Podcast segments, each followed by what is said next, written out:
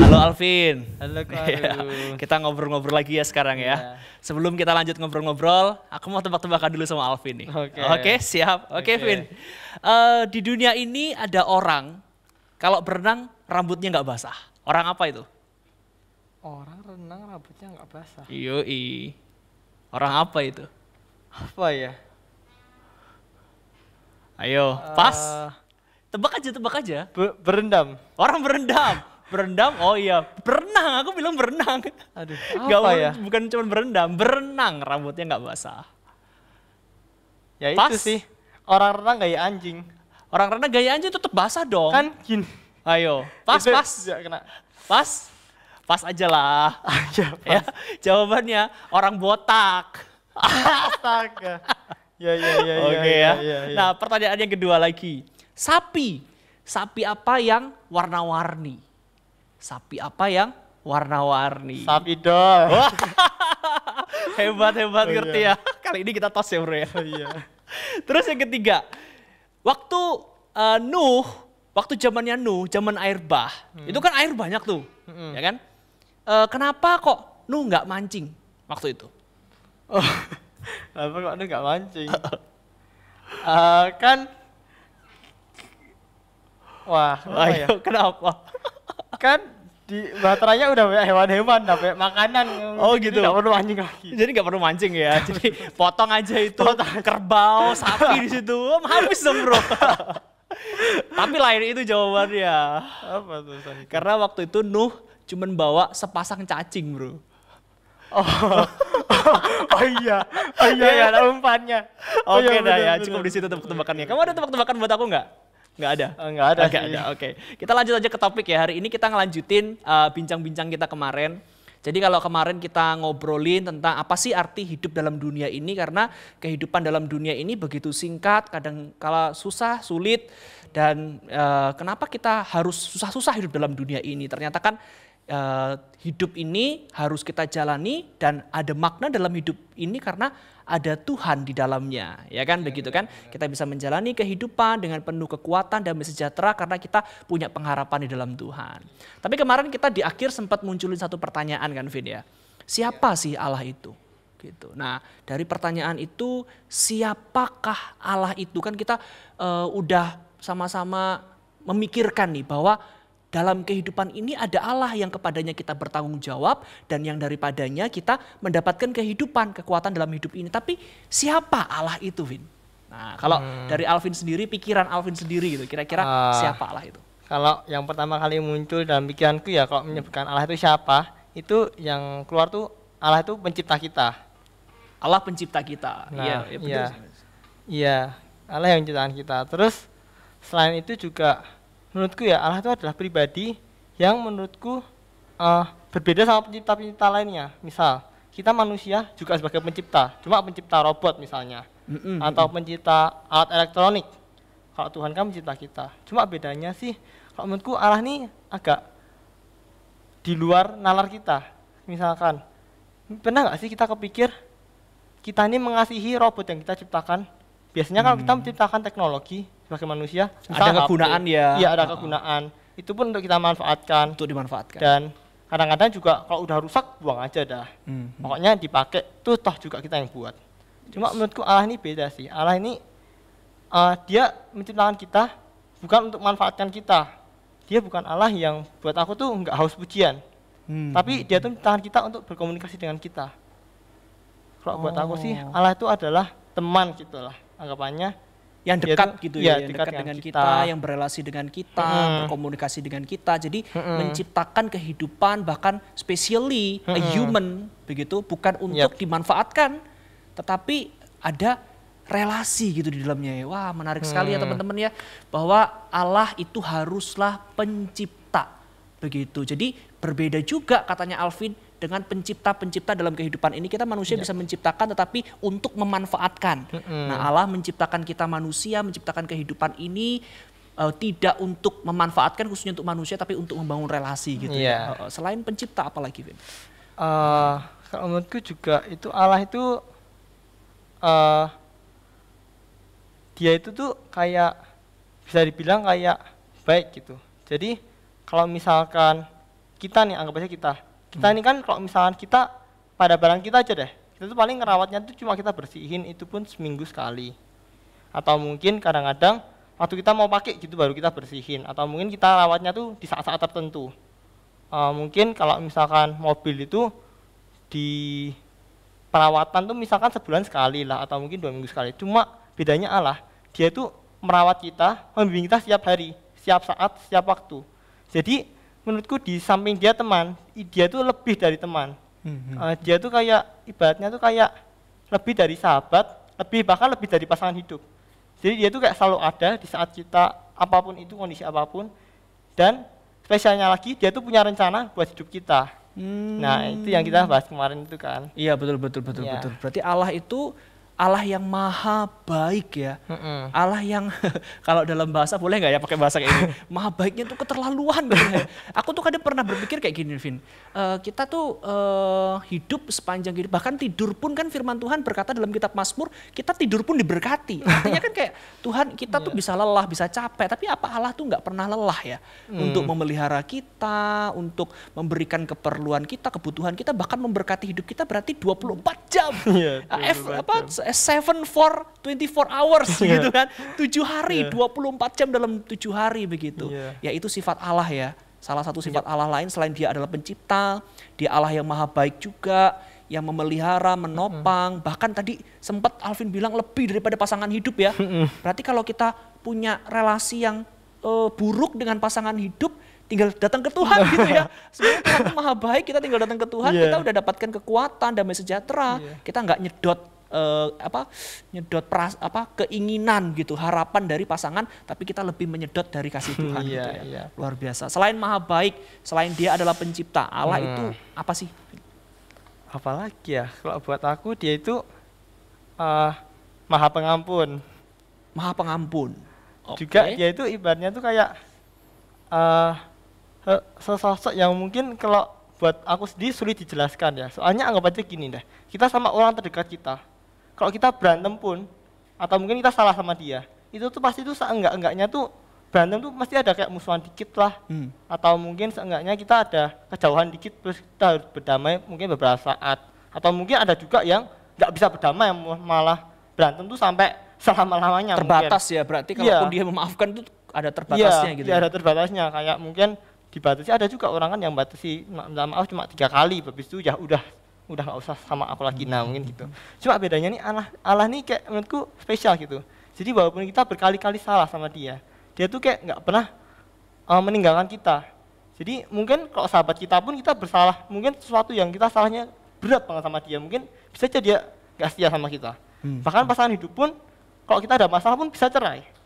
Tapi kalau Allah itu beda walaupun mungkin kita yang meninggalkan dia cuma dia tuh yang datang lagi sama kita. Wah Nah, menurutku itu spesial banget sih. Bener banget ya. Jadi Tuhan itu begitu mengasihi kita ya. Bahkan ketika kita berdosa pun Roma pasal 5 ayat yang ke-8 ada berkata juga Vin bagian itu. Kita dikasihi bahkan Tuhan mati di kayu salib itu bukan karena kita udah berbuat baik sama Tuhan. Tapi Roma hmm. pasal 5 ayat 8 itu berkata karena kita masih berdosa. Begitu. Jadi hmm. benar-benar di Allah yang mengasihi, mengampuni kita begitu ya. Kadang kita berpikir ya, kita berbuat dosa terus apa Tuhan berhenti mengasihi kita ya? yeah. Tapi ternyata kita menemukan Tuhan gak pernah berhenti mengasihi kita. Makanya kita bisa kembali lagi kepada Tuhan, kita bisa hidup lagi dalam kasihnya. Hmm, maha pengampun, Win. Yeah. Dia pencipta, maha baik, maha pengampun. Apalagi nih? Ada lagi nggak kira-kira? Aduh, apa lagi ya? Udah itu dulu aja. Berarti intinya dia punya sifat-sifat yang tidak dimiliki manusia ya. Mungkin hmm. manusia bisa punya sedikit sifat-sifat itu tapi tidak iya. sempurna yeah. seperti Allah begitu yeah. ya. Nah, uh, ini juga yang jadi persoalan ya dengan orang-orang ateis ya. Nah, teman-teman mungkin ada teman-teman yang dengerin punya pemikiran uh, keraguan Allah itu ada atau tidak ada begitu dan berani untuk mungkin berpikir kemungkinan Allah itu tidak ada itu bisa jadi uh, bisa ada hmm. pemikiran seperti itu. Tapi coba pikirkan seperti ini deh ya, teman-teman ya dan Alvin juga coba kita diskusi hmm. ya uh, pada saat kita berkata kita meyakini sesuatu, itu hmm, kan iya. sebetulnya iya. kita percaya akan sesuatu itu ya kan? Oh iya benar. Nah benar, prinsip benar, penyembahan benar. itu kan begitu kan? Kita iya. menyembah kita percaya kepada sesuatu, manusia itu ternyata punya kebutuhan untuk meyakini dan percaya sesuatu. Hmm, iya, iya, iya. Nah, kelemahan teman-teman yang ateis yang meragukan bahwa Tuhan itu ada, artinya dia bisa berpikir bahwa Tuhan itu tidak ada. Mereka kan begitu sangat yakin. Kalau Hmm. aku nggak perlu keyakinan apa pun, aku hidup biasa aja. Iya, Padahal benar, ketika benar, dia ber- berbicara, aku tidak perlu keyakinan apa pun, aku tidak perlu Allah. Di situ dia sudah punya keyakinan tuh. dia meyakini keyakinannya bahwa Allah itu nggak ada. Iya, iya, benar, benar, Begitu kan benar. ya, benar. ya? Iya, benar sih. Oh, oh, oh. Jadi manusia tuh punya kecenderungan untuk Oh, sebetulnya iya, iya. mempercayai sesuatu, nggak mungkin enggak kan ya? Hmm, iya sih. Kalau menurut Alvin sendiri nih, kira-kira kita sebagai orang Kristen, Mm-mm. keistimewaan kita sebagai orang Kristen kan ya ada banyak agama, ada banyak kepercayaan, keyakinan di dunia ini. Di Indonesia aja Hmm. yang diakui lima, tapi di sekitarnya lagi itu sebetulnya masih banyak, Vin. Ya, Oh, kepercayaan-kepercayaan iya. tradisional Oh, iya, itu iya, banyak iya, kan ya. iya, daerah. Tapi kalau bagi kita sendiri, Vin, orang Kristen begitu ya, kira-kira keistimewaan kita sebagai seorang Kristen mengenal Allah yang kita kenal itu apa, Vin? Ah, kalau menurutku sih ya, Allah itu tuh kayak mungkin beda sama agama-agama lain ya. Cuma pada orang Kristen itu kalau buat aku sendiri sih Allah itu tuh memperkenalkan dirinya dan eh, dia itu kayak secara tidak langsung mungkin eh, secara bertahap dia itu membuat kita manusia semakin lama semakin lama semakin mengenal dia. Jadi eh, mungkin bukan kita yang berusaha mengenal dia, tetapi ya memang benar kita tuh sebagai manusia berusaha, Berusaha hidup ada, sesuai, uh. ya ada usahanya. Cuma se seusaha kita, sebesar besarnya usaha kita, Hmm, kalau misalkan Allah yang tidak mau memperkenalkan diri kepada kita ataupun menunjukkan dirinya, kita tuh nggak mungkin bisa percaya sama Allah. Hmm, Walaupun memang benar tadi kata Kak Arum kan semua orang kan eh, memiliki Punya kepercayaan. Iya, walaupun kita berusaha mengenal Allah, cuma kalau misalkan Allah tidak memperkenalkan tuh kita bisa aja menyembah Allah yang salah. Hmm. Bisa aja eh, kita itu secara tidak langsung ya mungkin mempercayai segala sesuatu yang menurut kita pandangan kita secara pikiran manusia mungkin ya atau mungkin opini kita pribadi itu adalah kebenaran. Hmm, Tetapi kan belum tentu pikiran kita itu benar. Nah, kalau menurutku gitu sih. Jadi Allah itu yang memperkenalkan diri kepada kita. Allah itu yang memperkenalkan diri kepada kita. Hmm. Berarti dengan kata lain, bukan kita yang berusaha menciptakan Allah sesuai pemikiran kita. Yap. Tapi ketika Allah memperkenalkan diri kepada kita, kita mengenal Allah, itulah Allah yang sejati. Iya. Begitu iya. ya Vin ya. Iya. Jadi kita benar-benar teman-teman sebagai seorang Kristen dan mungkin ada teman-teman yang uh, dengan kepercayaan yang lain atau mungkin keyakinan agnostik, ateis ikut mendengarkan di uh, segmen kita kali ini begitu. Kita sebagai seorang Kristen sangat bersyukur sekali. Kenapa? Karena Allah itu memperkenalkan, menyatakan dirinya kepada kita. Bahkan jelas banget pernyataan tentang Allah itu kita bisa lihat, kita bisa mengerti, bahkan kasihnya bisa kita rasakan di dalam Tuhan Yesus Kristus. Ngomong-ngomong soal Tuhan Yesus ya Vin ya. Hmm. Kemarin kan kita eh, ada peristiwa Paskah ya. Iya, Jadi Paskah. kita memperingati Jumat Agung dan kita merayakan hari kebangkitan Tuhan Yesus Iya. waktu momen Paskah begitu. Memang sih ada banyak eh, teori yang berusaha menjelaskan bahwa Tuhan Yesus tidak mati. Waktu mati dia digantikan. Atau Mhm. Tuhan Yesus tidak bangkit. Yang benar adalah mayatnya dicuri. Begitu. Oh, ada juga. Tetapi ya. pada saat aku belajar nih Vin, semua sejarah, tradisi-tradisi, tulisan-tulisan zaman kuno itu menyatakan bahwa kematian dan kebangkitan Tuhan Yesus itu fakta. Sampai sekarang Hmm. tidak ada yang bisa benar-benar apa mutlak menyatakan bahwa kematian dan kebangkitan Kristus itu hanyalah halusinasi atau ilusi daripada para murid. Begitu. Nah, sekarang pertanyaannya, kalau memang itu adalah nyata, apa yang diberitakan dari kematian dan kebangkitan? Begitu kan. Kalau menurut Alvin sendiri, Alvin kemarin waktu pas Paskah memperingati Paskah, eh, memperingati Jumat Agung kematian Tuhan Yesus, lalu kemudian merayakan Paskah, penghayatan Alvin tentang peristiwa itu apa, Vin? Hmm, menurutku sih habis dari Paskah ini tuh aku agak sadar gitu. Kok bisa-bisanya ya Allah pencipta kita loh. Dia itu mau berkorban buat kita ciptaannya. Hmm. Padahal kita ini kan ciptaan kan. Seharusnya kalau misalnya kita berkorban kan untuk pencipta kita. Iya, Sebagian orang ada yang Iya. begitu, kita manusia harus berkorban untuk pencipta kita. Tapi ini kok pencipta berkorban gitu. Iya, menurut itu agak aneh. Soalnya kan ini aku juga mau sharing dikit ya. Kan aku kan eh, di masa ini kan karena kakak kelasku USBN kan aku dikasih tugas tuh untuk eh, memelihara tanaman. Oke. Ya, Terus- kadang-kadang tuh aku tuh pernah membayangin gitu. Kalau misalkan sampai tanaman ini layu, mati. Waktu misalkan menurutku udah udah bagus lah ini tanaman tuh tiba-tiba mati. M- Aku tuh sempat mikir, mungkin enggak ya? Padahal ini kan aku bukan menciptakan ini. Cuma aku sayang sama tanaman. Mungkin enggak ya kalau misalkan aku tuh relain nyawaku biar tanamannya itu bisa bangkit lagi atau mungkin bisa tumbuh subur lagi dan berbuah bagus. Aku sempat aku sempat mikir ah kok kelihatannya tuh agak gimana ya? Sulit kayak nggak bisa gitu. Gimana pun kita nih ah, sebagai manusia kan merasa kayak wah buat apa juga kita mati kan? Hmm, hmm, hmm. ya ya itu menurutku sih agak spesial ya. Juga aku sempat mikir juga kan kalau misalkan wah Tuhan Yesus nih ngapain mati? Kalau misalkan Tuhan Yesus tidak perlu mati kan bisa tuh manusia dianguskin aja udah Hmm. terus buat ciptaan baru lagi kan? Iya. bisa kan? Nggak perlu harus korban nyawa nggak perlu penderitaan. Tapi menurutku tuh dari peristiwa itu tuh kita tuh dapat melihat gitu loh. Kasih Allah itu besar banget buat kita. Jadi kayak mungkin kasih yang mungkin kita sendiri nggak bisa lakuin itu Allah bisa lakuin buat kita. Walaupun mungkin seperti yang aku bilang tadi kan kita tuh banyak salah sama Allah. Atau mungkin kita sering mengkhianatinya uh, dengan melakukan uh, mungkin dosa yang menurut kita kita udah tahu itu salah. Cuma kita tetap lakuin aja toh. Kita juga tahu kalau Allah itu mengampuni. Cuma Allah itu tuh tetap mengasihi kita gitu loh. Walaupun segala keadaan kita uh, seburuk apa pun kita dia tuh ketika kita mau balik aja sama dia dia tuh mau mengampuni kita.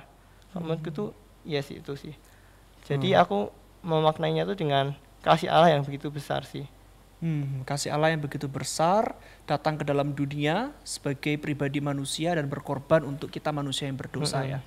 Nah teman-teman kira-kira seperti itu sharing dari kita ya. Kita adalah orang-orang Kristen, kita adalah orang-orang yang percaya kepada Tuhan Yesus Kristus sebagai Tuhan dan Juru Selamat. Nah teman-teman bagaimana pergumulan hati teman-teman?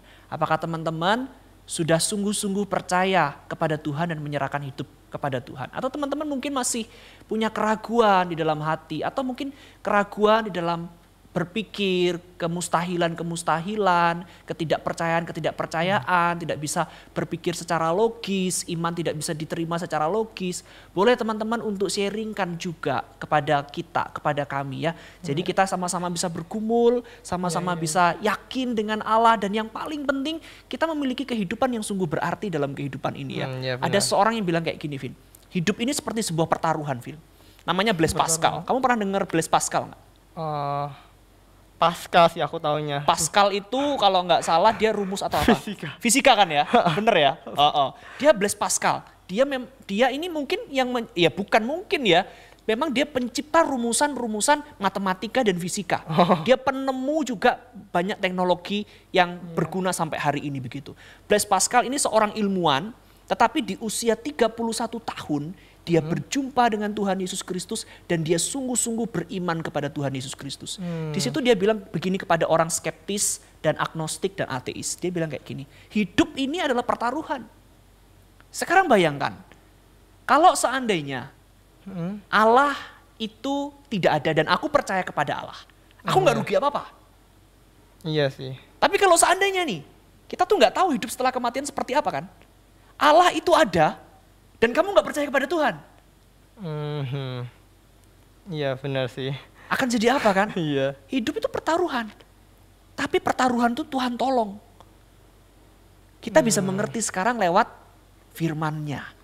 Bahwa kehidupan setelah kematian itu akan mengantarkan kita kepada kehidupan yang lain. Bahkan itu kematian seperti sebuah gerbang untuk membuat kita masuk kepada kehidupan yang kekal. Ini kan sementara nih sekarang ini kan. Iya, kita iya. masuk kepada kehidupan yang kekal. Dan Tuhan Yesus sudah memberitakan semuanya itu bahkan mengorbankan nyawanya supaya kita yang tidak mampu untuk keluar dari jerat dosa ini mendapatkan keselamatan.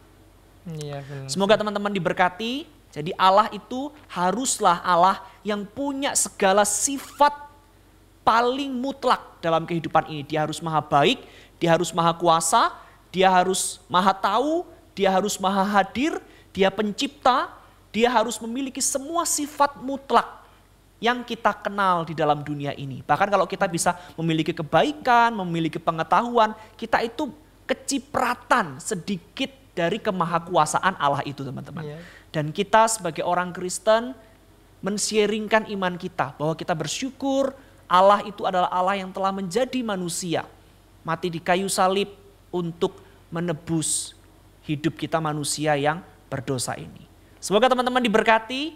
Kita lanjut lagi berikutnya di segmen selanjutnya. Tuhan Yesus memberkati. Bye. Jangan lupa subscribe Basilea Fellowship dan jangan lupa nyalakan notifikasinya.